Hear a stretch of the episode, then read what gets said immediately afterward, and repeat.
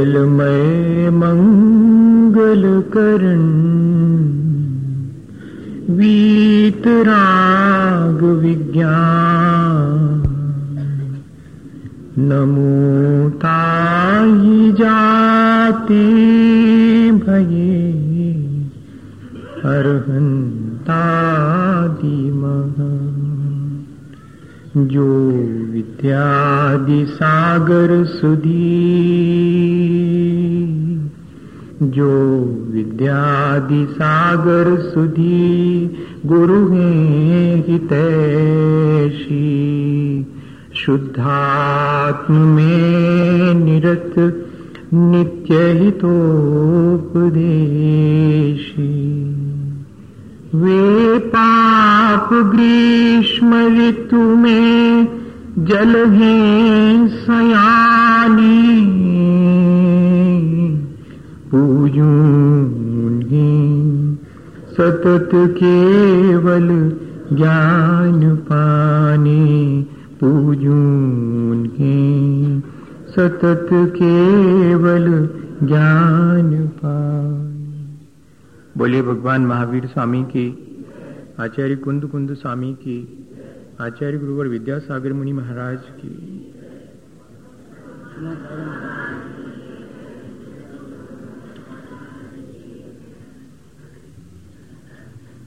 हम यहाँ इस बात के लिए एक साथ बैठे हैं कि विचार करें, जिस तरह का जीवन हमें प्राप्त हुआ है, उसकी ज़िम्मेदारी किसकी है? उसका उत्तरदायी कौन है? जीवन को सुखपूर्वक या दुखपूर्वक ज्ञान के साथ या ज्ञान के साथ, अत्यंत वैभव, समृद्धि के साथ, या कि दीनहीन और दरिद्रता के साथ जीने की मजबूरी किसने हमें सौंपी है? क्या कोई इस सब का विधाता और स्वामी है क्या, जो हमारे जीवन को इस तरह जीने के लिए मजबूर करता है? और हमने बहुत स्पष्ट रूप से विचार करके ये जान लिया है कि ये काम किसी और का नहीं है। ये काम मेरे अपने कर्मों का है। मैं यहाँ निरंतर मन, वाणी और शरीर से जो भी करता हूँ और जिस तरह के परिणाम या भाव मेरे होते हैं, मेरी थॉट्स और फीलिंग जैसी होती हैं, वैसा मेरा जीवन निर्मित होता चला जाता है।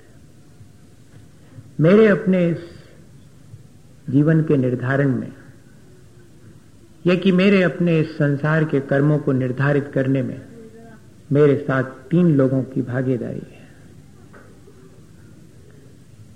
एक तो मेरी अपनी आशक्ति, मेरा अपना मोह, वो इसका पहला पार्टनर है। मेरे अपने जीवन को इस तरह से जीने के लिए मजबूर करने वाला पहला भागीदार अगर कोई है तो मेरा अपना मोह, मेरी अपनी आशक्ति है। और दूसरी, मेरे अपने वर्तमान पुरुषार्थ की दिशा, मेरे अपने वर्तमान पुरुषार्थ की चॉइस, मैंने जैसा पुरुषार्थ करने का तय किया है, वो वैसा मेरे कर्मों को और मेरे जीवन को बनाने में दूसरा हिस्सेदार है। और तीसरी है मेरे अपने कर्मों को करने की अज्ञानता। मेरी अपनी लापरवाही, मेरी अपनी गाफिलता। ये तीन चीज़ें हैं जो कि मेरे जीवन को निर्मित करती हैं, जिनसे कि मेरे जीवन में और मैं इस संसार में जिनको देखता हूँ, उनके जीवन में जो विविधता है, उस सब के लिए एक ही चीज़ है, उस व्यक्ति के द्वारा किए जाने वाला कर्म। कर्म किया भी जाता है, हम रोज कर्म करते हैं। मन से करते हैं, वाणी से करते हैं, शरीर से करते हैं। और इतना ही नहीं, हम अपने किए गए कर्मों का फल भी भोगते हैं, तुरंत भी भोगते हैं और उसके आफ्टर इफेक्ट्स भी होते हैं। वे भी हमें ही भोगना पड़ते हैं। और इतना ही नहीं, उन कर्मों के फल भोगते समय मैं जैसे परिणाम करता हूँ, जैसा मेरा पुरुषार्थ होता है, खोटे या भले मेरे भाव होते हैं, उससे मेरे आगे के कर्म मैं स्वयं निर्धारित कर लेता हूँ। कर्म मुझे मनचाहा फल दें, या कि कर्मों से मैं अपना मनचाहा फल पालूं, ये दोनों बातें पूरी तरह सच नहीं है, आधी सच है। कर्म मुझे मनचाहा फल दे सकते हैं, ऐसा भी नहीं है। और कर्मों के उदय में मैं मनचाहा फल पालूं, ऐसा भी नहीं है। तो फिर बात क्या है? ये जरा कर्म बंद की प्रक्रिया की जो अज्ञानता है, वो जरा ठीक करनी पड़ेगी मुझे, और अपने पुरुषार्थ को ठीक दिशा देनी पड़ेगी। क्योंकि ये दोनों मेरे बस में है। मेरा मोह, मेरी आशक्ति, उस पर मेरा उतना ज़ोर नहीं चलता है, लेकिन मैं डायरेक्ट नहीं, मैं इनडायरेक्ट अपने उस मोह और आशक्ति पर कंट्रोल कर सकता हूँ। मैं अपने पुरुषार्थ से और कर्म बंद की प्रक्रिया की अज्ञानता को दूर करके। ये मेरे मन में विश्वास जागृत होना चाहिए। वरना तो फिर कर्म जैसा फल मुझे देना चाहेंगे, मुझे भोगने की मजबूरी है। और या फिर दूसरा यह है कि मैं ऐसा पुरुषार्थ करूँ, पुरुषार्थ करने का अहंकार करूँ कि मैं अपने कर्मों से अपना मन चाह फल ले लूँगा। ऐसा भी नहीं दोनों ही चीज़ें नहीं कर्म तो सिर्फ़ इतना काम करता है कि मेरे चाहे गए कामों में बाधा डाल सकता है। लेकिन अपना मन चाह फल मुझे नहीं दे सकता। ये चीज़, समझने की चीज़ है। ना हम कर्मवादी हैं, ना हम भाग्यवादी हैं, ना हम पुरुषार्थवादी हैं। हम तीनों को व्यवस्थित रूप से समझ करके अपने जीवन को पुरुषार्थ के द्वारा अच्छा बनाने के लिए सक्षम है। कर्म मुझे अपना मन चाह फल दे, तब तो ये कर्मवाद हो गया। मैं अपना मन चाह फल उससे ले लूँ, ये तो पुरुषार्थवादी पना हो गया, ये तो अहंकार हो गया। या कि मैं ये मान के बैठ जाऊँ कि मेरी नियति, डेस्टिनी, मेरा भाग्य ऐसा है, किसी ने मेरे लिए लिख दिया है मेरे माथे पर। ऐसा भी नहीं। मुझे इन तीनों बातों को ठीक समझना पड़ेगा। कर्म तो ठीक ऐसा है कि मेरे सामने थाली परोस के रख दी गई है। लेकिन मुझे क्या खाना है, कितना खाना है, कैसे खाना है, कब खाना और कब नहीं खाना है, ये मेरे पुरुषार्थ पर निर्भर करता है। कर्म मेरे सामने थाली की तरह परोस करके रखी हुई चीज़ की तरह है। और वो भी किसी और ने मेरे लिए नहीं बांधा है, मैंने अपने कर्म करके अपने आगे के लिए उसे संचित किया है। और कर्म तो ऐसा है जैसे कि मैं घर में चना लेकर के आया हूँ। तो मजबूरी नहीं है कि मैं कच्चे ही खाऊं। मैं उन चनों को भून करके खा सकता हूँ, उनका सत्तू बना के खा सकता हूँ, उनका बेसन बना करके और उसकी बर्फ़ी भी बना सकता हूँ और बूंदी बना सकता हूँ। ये मेरा पुरुषार्थ है। कर्म तो मेरे पास चने की तरह आया है। मैंने अपने आँगन में एक पेड़ लगाया है आम का। तो मेरी ये मजबूरी नहीं है कि मुझे उसके जब खट्टे फल आएँगे तभी खाना पड़ेंगे। मैं वेट कर सकता हूँ, फल पकने पर, मीठे होने पर खा सकता हूँ। अगर मेरे कच्चे खाने का मन है तो उनको तोड़ करके और समय से पहले और उनको पका करके खा सकता हूँ और इतने ही नहीं मैं उनमें मीठी चीज़ मिला करके, चाशनी में उसको पाक करके, खट्टा मिठा करके खा सकता हूँ, मैं चाहूँ तो उन आमों की कच्ची कैरी को तोड़ करके चटनी बना सकता हूँ। कर्म के बारे में भी मेरा यही व्यवहार है। कर्म पर मेरा इतना वश है। कर्म का विधाता मैं हूँ, कर्म मेरा विधाता नहीं है। ये बात हमें बहुत स्पष्ट होनी चाहिए। कर्मों को मैंने अपने लिए बांधा है। कर्मों से मैं मजबूर नहीं हूँ। लेकिन एक चीज़ ध्यान में रखें कि ये बात कब तक सच है और कितने प्रतिशत सच है। ये पंचानवे प्रतिशत कर्मों पर सच है, पाँच प्रतिशत पर मेरा बस नहीं है। ये बात ठीक है। और दूसरी चीज़, मेरा वश उन कर्मों के फल देने से पहले पहले है। फल देते समय मेरा वश उतना नहीं है। वो बिल्कुल जुदी चीज़ है, उस पर हम अलग विचार करेंगे। अभी तो जो कर्म जैसे हमने बाँध लिए हैं, वैसा ही उनका फल भोगने की मजबूरी हमारी है, ऐसा हमें भ्रम हो गया है। ऐसा नहीं है। कर्म अपना फल देंगे, लेकिन जैसे बंधे हैं, वैसा ही देंगे। ऐसा नहीं है। मैं उन कर्मों को अपने भीतर जब बाँध लेता हूँ, मेरे साथ वो संस्कार की तरह जुड़ जाते हैं तो मैं उन खोटे संस्कारों को तोड़ भी सकता हूँ। मैं अपने बांधे गए कर्मों का क्षय भी कर सकता हूँ। नष्ट भी कर सकता हूँ। बेफल दें उसके पहले उन्हें मैं कन्वर्ट कर सकता हूँ, उनका टेस्ट चेंज कर सकता हूँ। मैं उनको समय से पहले उनका फल लेने के लिए मजबूर कर सकता हूँ। मैं कुछ देर के लिए उनका फल नहीं लेऊँगा, ऐसी व्यवस्था कर सकता हूँ। मैं चाहूँ तो उनकी स्थिति, उनके ड्यूरेशन और उनकी पोटेंशियलिटी में कमी वेशी कर सकता हूँ। जब तक कि वे मेरे भीतर संचित हैं मैं ये संचित किए हैं, इसलिए मेरा अधिकार है कि उनमें इस तरह की रद्दो बदल मैं कर सकता हूँ। ये बहुत बहुत विश्वास की चीज़ है। ये अपने पुरुषार्थ को जागृत करने की चीज़ है। दूसरे नंबर का जो भागीदार है, ये ठीक है कि मैंने अज्ञानता बस अपने लिए आशक्ति पैदा करने वाले मोह को संचित कर लिया है। मैंने बाँध लिया है अपने साथ उस कर्म को और वो मेरे उदय में आकर के मुझे गाफिल करता है, मुझे आशक्त करता है, लेकिन इतना ही नहीं है। मेरा अगर पुरुषार्थ जागृत हो जाए और कर्म बंद के प्रति जो अज्ञानता है, वो हट जावे।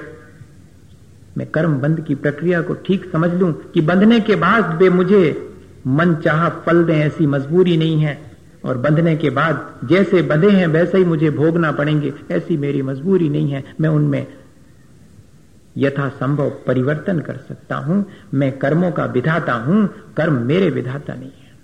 ये बात मुझे बहुत गौर से समझना पड़ेगी। असल में,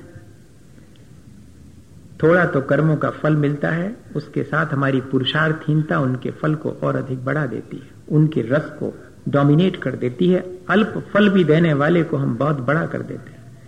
पुण्य उदय जिनके तिनके भी ना ही सदा सुख साता। साता कर्म के उदय में भी अगर हमारी स्थिति पुरुषार्थ की कमज़ोर हो तो हम उसमें भी दुख कमा सकते हैं, और जब दुख देने वाला असाता का उदय आए, तब भी हम समता भाव रख करके उसे शांति से गुजर जाने के लिए मजबूर कर सकते हैं। ये मेरी कर्मों के ऊपर ग्रिप है। कर्म की पकड़ में मैं नहीं हूँ। ये कॉन्फिडेंस हमारे भीतर जागृत होना चाहिए। देखें अपन। एक उदाहरण से देखें। शायद समझ में आए। क्या हुआ है कि एक व्यक्ति खेती करता था और हर साल कभी इल्ली लग जाती थी, कभी बाढ़ आ जाती थी, कभी पानी नहीं बरसा, कुछ ना कुछ हो जाता था और फ़सल ठीक ठीक आई नहीं पाती थी। रोने का कारण समझ में आता था, दुख का कारण समझ में आता था कि ठीक तो है। इस बार जरा पानी कम गिरा है तो ठीक फ़सल नहीं आई, इस बार पानी जरा ज़्यादा गिर गया है तो फ़सल सड़ गई है, और इस बार तो जो है वो इल्ली लग गई है तो फ़सल सारी खराब हो गई है। भाई, दुख का कारण है। और सब लोग उसको सहानुभूति देते थे, उसके दुख में। लेकिन एक साल ऐसा हुआ कि न इल्ली लगी न पानी कम गिरा, न ज़्यादा गिरा। और फ़सल खूब अच्छी आई। कुछ भी सामान गड़बड़ नहीं हुआ, कुछ भी नहीं सड़ा। लेकिन उस व्यक्ति को देखा, लोगों ने उतना ही दुखी, जितना कि पिछले वर्षों में दुखी रहता था। अब तो दुख का कोई कारण नहीं समझ में आ रहा। पुण्य का अच्छा उदय है उसके, और सारा खलिहान भरा पड़ा हुआ है, अनाज अच्छा खासा है। अब उससे पूछा कि दुखी क्यों इतना बढ़िया अनाज आया है। कहते कि दुख इस बात का है कि कुछ भी खराब क्यों नहीं हुआ? क्योंकि खराब नहीं हुआ तो अब ढोरों को क्या खिलाएँ? अपने खाने को तो ठीक है, ढोरों को खाने को नहीं जानवर के खाने के लिए नहीं, कुछ सड़ जाता तो कम से कम जानवर के खिलाने का काम आता। आप सब कुछ होते हुए भी दुख निकालना चाहें तो ये आपका पुरुषार्थ है, ये आपका कर्म नहीं है। कर्म ने तो आपके लिए सारा सारा इंजाम कर दिया था, लेकिन आप उसमें से दुख निकालना चाहें तो ये आपको पुरुषार्थ और दुख आने पर भी हम उस पर ज़्यादा ध्यान ना दें, महत्व ना दें और अपने काम में लगे रहें तो भी कर्म अपना मनचाहा फल हमें नहीं दे सकता। फल तो देगा, लेकिन अपना मनचाहा फल नहीं दे सकता। और जैसा बांधा है, वैसे भोगने की मजबूरी नहीं है हमारी। ये बात हमें समझ में आनी चाहिए। हमने पानी की टंकी अपने घर के ऊपर बनवाई है। ठंड के दिन में नहाने का मन है। और जैसे ही टोटी खोलते हैं तो ठंडा पानी आया है। बंद कर दो। मजबूरी नहीं है कि ठंडा पानी सिर पे गिरने दिया जाए। बंद कर दो। और इतना ही नहीं, थोड़ा वेट करो, धूप निकलेगी, पानी गर्म हो जाएगा। या फिर क्वाइल चालू करो, पानी गर्म हो जाएगा। जब तक टंकी में है और नल की टोटी से नहीं आया है, तब तक जो परिवर्तन करना हो, वो हम कर सकते हैं। हमारे मन के अनुकूल हम उसको जिस तरह का चाहें, उस तरह का। और टोटी में से अगर आना भी शुरू हो जाए, तब भी वो धार निकलने से पहले हम एक सिस्टम उसमें लगा सकते हैं पानी गर्म करने का। एक क्षण पहले तक कर्म अपना फल दे उसके पहले तक मेरा वश है इस तुबुक संक्रमण कहलाता है। उदय में आने के एक समय पहले मैं उन, उसका इंतज़ाम कर सकता हूँ और उससे उसके रस को बदल सकता हूँ उसके स्वाद को चेंज करके उसका फल ले सकता हूँ। इतना मेरा वश है कर्म पर। यह बात मेरे समझ में आनी चाहिए। कर्म बंद की प्रक्रिया समझना इसलिए अनिवार्य है कि मेरी अज्ञानता की वजह से मेरी पुरुषार्थहीनता बढ़ती है और पुरुषार्थहीनता की वजह से मेरा मोह मेरे ऊपर हावी हो जाता है और फिर मेरे हाथ में कुछ नहीं रहता, मैं परवश हो जाता हूँ। मोह मुझे परवश करे, कब? जबकि मैं पुरुषार्थहीन हूँ और अपनी अज्ञानता को बढ़ाऊं नहीं मैं अपनी अज्ञानता को घटाऊँगा, पुरुषार्थ को बढ़ाऊँगा, देखें वो मोह और आशक्ति मेरा क्या बिगाड़ कर सकती है? क्योंकि इसी संसार में रह करके तीर्थंकरों ने भी प्राणी मात्र के कल्याण का उपाय बताया और स्वयं अपना कल्याण किया है, अपने पुरुषार्थ से किया अज्ञानता से कर्म बांधे हैं तो मजबूरी नहीं है कि अज्ञानता वश उनको भोग ही जाए। मैं ज्ञान पूर्वक भोग सकता हूँ। हाँ बस इतना ही है। मैंने अगर धोखे से किसी बुरे आदमी को इनवाइट कर लिया है तो कोई ज़रूरी नहीं है कि मैं उसको घर में पनाह देऊं। मैं हाथ जोड़ लूँ या कि इंतज़ाम कर दूँ। ऐसा कर दूँ जिससे दूसरी बार आए तक नहीं। इतना इंतज़ाम जैसे हम अपने संसार के कामों का कर लेते हैं, वैसा ही हम अपने कर्मों पर भी कर सकते तो कर्मों पर मेरा वश है क्योंकि वो मैंने बांधे हैं। Creation is not more than creator कोई भी कलाकृति किसी कलाकार से बड़ी नहीं होती। कर्म मेरी कृति है। कर्म मेरा स्वामी नहीं है। वो मेरे बनाए गए मेरे हाथ का मैल है वो कर्म। मैंने अपने वाणी, मैंने अपने मन और मैंने अपने शरीर की चेष्टाओं से उन्हें आमंत्रण दिया है और मेरी अपनी फीलिंग्स मेरे अपने थॉट्स जिसकी वजह से उनको मैंने शक्तिशाली बना दिया है। मैं अपने थॉट्स और फीलिंग को चेंज करके उनकी शक्ति को डिस्ट्रॉय कर सकता हूँ, उनकी शक्ति को कमज़ोर बना सकता हूँ। मैं अपने मन, वचन और शरीर को जरा व्यवस्थित करके उनके आने के द्वार को रोक सकता हूँ। मैं इतना कर सकता हूँ। ये बात हमारे समझ में आनी चाहिए। कर्म बंद की प्रक्रिया हमने समझी, लेकिन कर्मों को काटने पर हमारा वश है। कितनी चीज़ों पर वश है? बांधे हुए कर्म जब तक मेरे भीतर संचित हैं, मैं चाहूँ तो उन्हें नष्ट कर सकता हूँ। मैं चाहूँ तो उनकी स्थिति और उनके फल देने की सामर्थ्य को घटा बढ़ा सकता हूँ। उत्कर्षण, अपकर्षण। मैं चाहूँ तो उनका स्वाद बदल सकता हूँ, संक्रमित कर सकता हूँ। मैं चाहूँ तो उन्हें समय से पहले लाकर के नष्ट कर सकता हूँ, उदीर्णा करवा सकता हूँ। मैं चाहूँ तो उन्हें थोड़ी देर के लिए आने से रोक सकता हूँ। मैं उनका उपशम करा सकता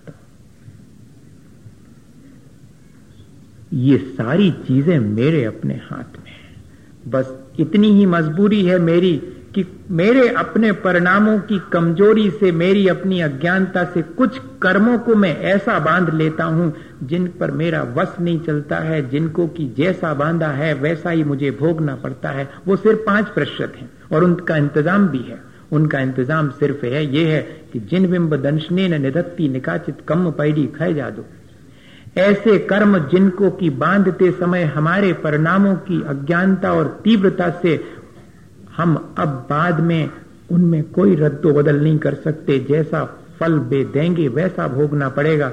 ऐसे कर्मों को भी जिनेन्द्र भगवान के बिंब के दर्शन करने मात्र से हम नष्ट कर सकते ये हमारे ऊपर, हमारे पास। इसका भी उपाय है। जिन बिंब दर्शने न, साक्षात जिनेन्द्र भगवान के समो शरण में बैठे, भगवान के दर्शन से नहीं उनकी अनुकृति से, उनके इमेज से, उनके बिंब से। तो इस तरह हम देखें तो कर्मों को काटना हमारे हाथ में बांधना हमारे हाथ में है तो उनको काटना भी हमारे हाथ में हम मजबूर नहीं है। एक बहुत बड़ा कलाकार था, जंजीरें बनाता था, और उसकी जंजीर पर वो अपनी आखिरी में एक सील लगा देता था कि ये जंजीर ये मार का है, इस जंजीर को कोई तोड़ नहीं सकता। और वाकई में, दूर दूर तक इस बात की प्रसिद्धि थी कि उसकी बनाई जंजीर कोई नहीं तोड़ सकता। और उसके भीतर भी ये भाव बैठ गया, बहुत गहरे बैठ गया कि मेरी बनाई जंजीर कोई नहीं तोड़ सकता। और एक दिन ऐसा हुआ कि किसी अपराध में उस कलाकार को कैद कर लिया गया और जंजीर पहना दी गई।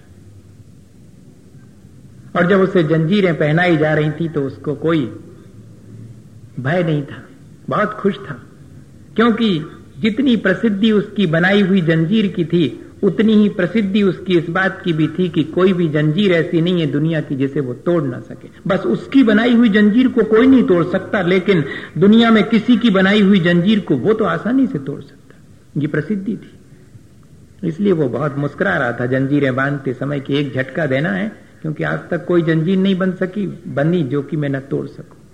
ये उसको विश्वास था। लेकिन मेरी बनाई हुई जंजीर कोई नहीं तोड़ सकता, ये भी ये भी था उसको।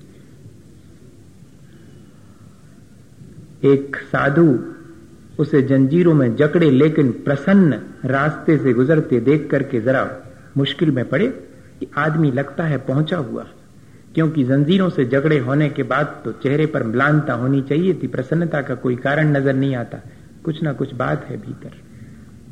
और जब वो कटघरे के भीतर खड़ा हो गया तो बाहर से साधु ने कहा कि तुम्हारे मुस्कुराने का कारण क्या है? तो उसने कहा, सुनो, कोई भी जंजीर आज तक ऐसी नहीं बंधी जिसे मैं तोड़ ना सकूँ। इसलिए ये जंजीरें तो बस इनको हटने दो जरा, फिर मैं तोड़ दूँगा, इसलिए मैं मुस्कुरा रहा हूँ। लेकिन अगले क्षण, पाँच मिनट ही हुए होंगे, और सुबह सुबह के उसके रोने की आवाज़ सुनाई पड़ी। बाबा ने फिर से मुड़ के देखा, क्या हुआ? अभी तो उसने कुछ भी पुरुषार्थ शुरू नहीं किया, कि जंजीर तोड़ना शुरू की हो और नहीं टूट रही हो, इसलिए रो रहा है, कुछ भी नहीं शुरू किया। तो क्या हुआ आखिर? रोने का कारण क्या है? उसने कहा कि अब तो अब तो मेरे जीवन का अंत इसी कारागार में हो जाएगा, मुझे मरने को यही मजबूर होना पड़ेगा। अरे बताओ तो क्या कारण? इस जंजीर में तो मेरा मार्का लगा हुआ है और मेरे मार्के की जंजीर की तो ये प्रसिद्धि है कि उसे कोई नहीं तोड़ सकता। अब उसकी इस अज्ञानता पर साधु को हँसी आ रही है और हम सबको भी हँसी आएगी। तब साधु ने उसे क्या दिलासा दिलाई कि दुनिया भले ही ना तोड़ सके तुम्हारे मार्ग के वाली, लेकिन तुम तो तोड़ सकते हो। अरे, ये तो मैंने ध्यान ही नहीं दिया। मैं दुनिया भर की जंजीरें तोड़ सकता हूँ, लेकिन अपनी बनाई जंजीर कोई नहीं तोड़ सकता। ये तो ठीक है, पर मैं तो अपनी बनाई जंजीर तोड़ सकता हूँ।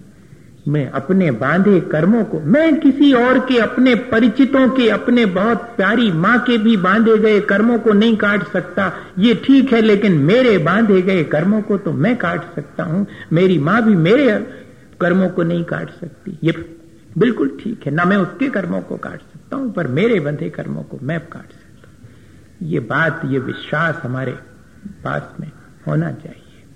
ये चीज़ हमारे हाथ में है। तो भैया आज अपन ने एक बहुत बड़ी बात सीख ली। कर्म हम बांधते हैं, उसमें जितनों की भागीदारी है, उसमें से दो पर मेरा वश है। और वो दोनों अगर मैं जागृत कर लूँ, अपने पुरुषार्थ को जागृत कर लूँ, और कर्म बंद की प्रक्रिया को ठीक ठीक जान लूँ बांधना है, उनको कब कैसे नष्ट कर देना है, ये पुरुषार्थ मेरे भीतर जागृत हो जाए, ये मेरे हाथ में है। मेरे जीवन का निर्माण मेरे हाथ में मेरे जीवन का निर्माता मैं स्वयं हूँ। उत्तरदायी मैं स्वयं अपने जीवन को जितना मैं पतित करता हूँ, उसका उत्तरदायित्व भी मेरा है और जितना मैं ऊँचा उठाता हूँ, उसकी ज़िम्मेदारी भी मेरी है।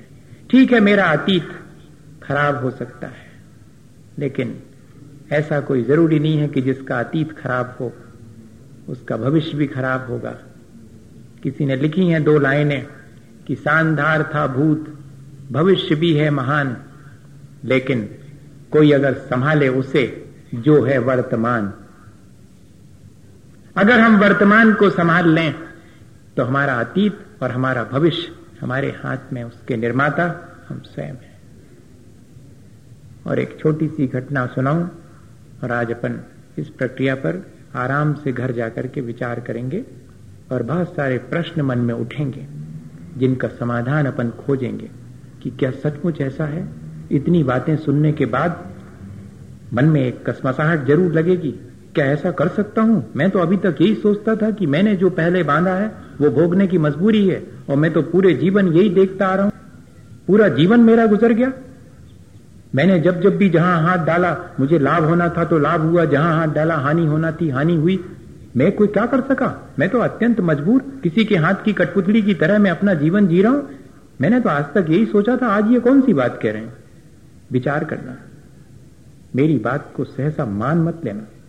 ऐसे तो हम बहुत सारी बातों को मानते आए हैं। किस किस की मानेंगे? अब किसी की नहीं मानना। अपने भीतर झाँक करके देखना कि वास्तविकता क्या है, उसको मानना। मैं आपको ये साहस दिला रहा हूँ कि जब किसी दूसरे के कही हुई बात को हम फिर से एनालाइज करके देख सकें, अभी हम लोगों के पास ये साहस नहीं है। हम स्वयं अपने जीवन में झाँक के देखें कि जो मैंने निर्मित किया है, उसकी ज़िम्मेदारी मेरी है या दूसरे की, या कि मेरे कर्मों की है। कर्मों पर भी अपनी ज़िम्मेदारी नहीं डालना। कर्म बांधने की ज़िम्मेदारी मेरी है, बस इतना ही है। लेकिन मेरे जीवन को बनाने में कर्मों का कितना हाथ है, कहीं उससे ज़्यादा मेरे अपने पुरुषार्थ का, मेरी अपनी चॉइस का है हाथ है। वो उदाहरण बहुत छोटा सा है। एक ज्योतिषी जो भी प्रिडिक्शन करता था, वो सही निकलते थे। उसकी सारी भविष्यवाणियाँ सही निकलती थी। दो युवकों को उससे ईर्षा हुई। उनने कहा, परीक्षा करेंगे। परीक्षा करेंगे कि सही निकलती कि नहीं निकलती। उन्होंने अपने ओवरकोट के जेब में और एक एक चिड़िया पकड़ करके रख ली। चले गए उस जोशी के पास और कहा कि, मैं आपसे ये नहीं पूछना चाह रहा हूँ कि मेरे ओवरकोट के जेब में क्या चीज़ है? ये तो हम ही बताए देते हैं कि एक चिड़िया है। लेकिन हम सिर्फ़ ये पूछना चाहते हैं कि आपके ज्योतिष में कितनी दम है। मुझे बताओ कि मरी है कि ज़िंदा है। तो मालूम उसने क्या जवाब दिया था? It is in your hand चिड़िया तुम्हारे हाथ में है और चिड़िया का मरना और जीना भी तुम्हारे हाथ में it is in your hand ये एक प्रतीक है इस बात का। क्यों? क्योंकि वो तो ये सोच के गए थे कि जैसे ही ये कहेंगे कि मरी हुई है तो हम फ़ौरन छोड़ देंगे कि ज़िंदा है, और ये कहेंगे कि ज़िंदा है तो दबाने में कितनी देर लगनी है? तो उसने भी यही जवाब दे दिया कि इट इज़ इन और हैंड चिड़िया का मरना और ज़िंदा होना वो तुम्हारे अपने हाथ में है। ये इस बात का प्रतीक है कि बहुत सारी चीज़ें हैं जो हमारे हाथ में, लेकिन ऐसा अहंकार मत करना। हाँ, मेरा पुरुषार्थ मुझे अहंकार करने की प्रेरणा नहीं देता। मेरा पुरुषार्थ मुझे ठीक ठीक बात को समझ करके और मुस्कुरा करके प्रसन्नता पूर्वक उन चीज़ों को जिनको मैं नहीं चाहता उनको हटाऊं और जिन चीज़ों को अपने जीवन में चाहता हूँ उनको लाऊं। सिर्फ़ इतनी ही सलाह देता है, आने पर अहंकार करना और नहीं मिलने पर संकलेश करना, ये तो और अधिक कर्म की प्रक्रिया को बढ़ाने का इंतज़ाम है। बहुत सावधानी की आवश्यकता है। हम समझें और इस प्रक्रिया को समझ करके और अपने जीवन को दिशा दें और अपने जीवन को अच्छा बनाएँ। इस प्रक्रिया का उद्देश्य सिर्फ़ इतना ही है, कोई अपनी विद्वत्ता बढ़ाने का या कि कोई अपने बहुत अधिक होशियार होने का नहीं है। बस अपने जीवन को अच्छा बनाने का उद्देश्य है ये पूरी प्रक्रिया।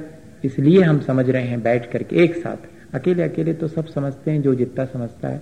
और एक साथ बैठ के समझना एक बहुत बड़ी चीज़ है और हम एक दूसरे से समझें, एक दूसरे के जीवन में भी देखें कि क्या वास्तव में ऐसा ही है और फिर हम उस प्रक्रिया में क्या परिवर्तन करके अपने जीवन को अच्छा बना सकते हैं, ऐसा विचार करें। इसी भावना के साथ बोले आचार्य गुरुवर विद्यासागर मुनि महाराज हे गुरुवर, शाश्वत सुख दर्शक यह नग्न स्वरूप तुम।